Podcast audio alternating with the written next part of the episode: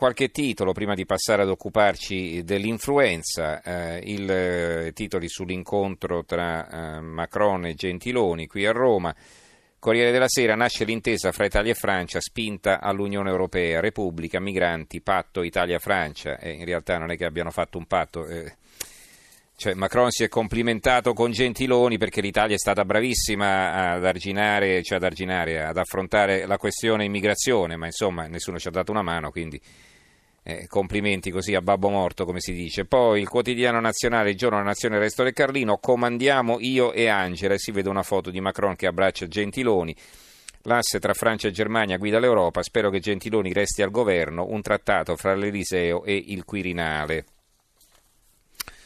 E poi eh, su questo argomento vedo anche, il, eh, vedo anche Libero, a centropagina una foto di Macron e eh, Gentiloni che si abbracciano. Gentiloni ormai è servo felice di Macron, il Presidente del Consiglio apre un trattato con i francesi per farsi fregare meglio.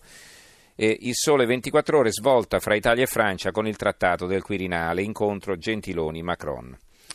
Va bene, eh, vi leggo adesso i titoli sulla par condicio e poi cominciamo a parlare di influenza.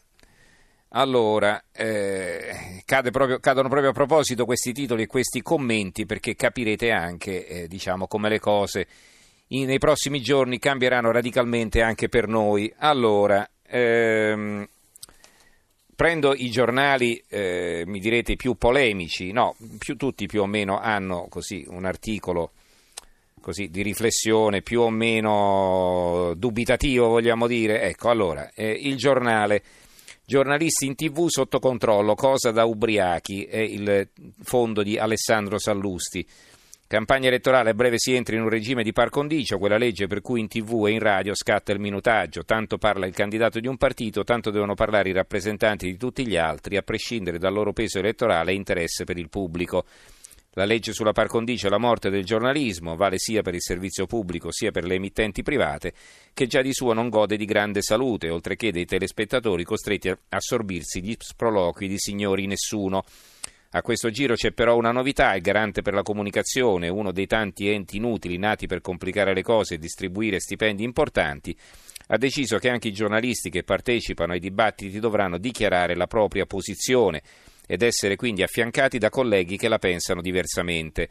Chi ha scritto questa norma o era ubriaco o non sa di cosa sta parlando, cosa si intende per dichiarare la propria posizione. Spero non l'intenzione di voto che la Costituzione garantisce libero e segreto. E allora quale posizione? Un giornalista per definizione ha la sua di posizione che può coincidere per nulla in tutto o in parte con quella dei politici o degli altri colleghi presenti al dibattito. Secondo quel genio del garante, se io e Travaglio ci troviamo insieme in un dibattito e non diciamo, a prescindere, cose opposte, incorriamo in una violazione di legge, immagino sanzionata per noi e per l'emittente che ci ospita perché non abbiamo garantito il pluralismo degli ospiti. Il Fatto Quotidiano la mette così, a centro pagina, Bavaglio e i giornalisti liberi dovranno dire per chi votano.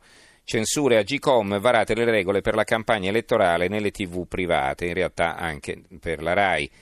Eh, il dubbio, Agicom avverte stop a giornalisti politici, panico alla 7, riecco la par condicio elettorale. Il Corriere eh, dell'Umbria, l'ultima follia, giornalisti schierati per legge, è il titolo del commento di Franco Bechis. Il direttore, l'autorità di garanzia nella comunicazione Agicom, approvando il nuovo regolamento per la campagna elettorale politica, si è inventata l'ultima novità per la par condicio non solo i politici dovranno essere schierati l'uno contro l'altro, ma anche tutti i giornalisti che partecipano ai talk show o alle trasmissioni di approfondimento politico. La splendida pensata è scritta nero su bianco al comma 4 dell'articolo 7 del nuovo regolamento.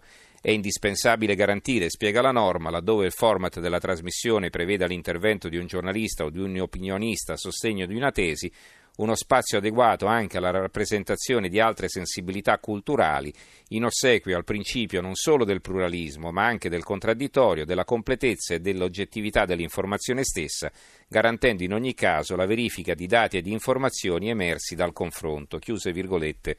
Punto. Ecco, quindi capite bene, adesso al di là poi degli ospiti giornalistici o dei, degli esperti, giornalisti o degli esperti che chiameremo, saremo diciamo, vincolati alla, all'osservanza stretta eh, delle norme sulla par condicio, il che diciamo, ci porterà a calcolare i tempi di intervento dei vari ospiti politici al secondo, cronometrando i loro interventi.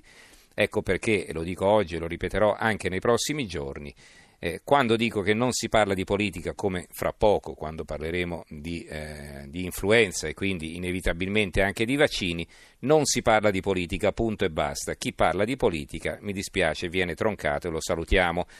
Viceversa, quando affronteremo argomenti politici, tutti potranno intervenire, naturalmente cercheremo di bilanciare il più possibile le telefonate, nel senso che se abbiamo due ospiti che si confrontano, non potremo certo permettere che uno venga preso di mira dagli ascoltatori, ecco, tanto per intenderci. Insomma, ma questi comunque sono problemi nostri, vedrete che le trasmissioni saranno ugualmente godibili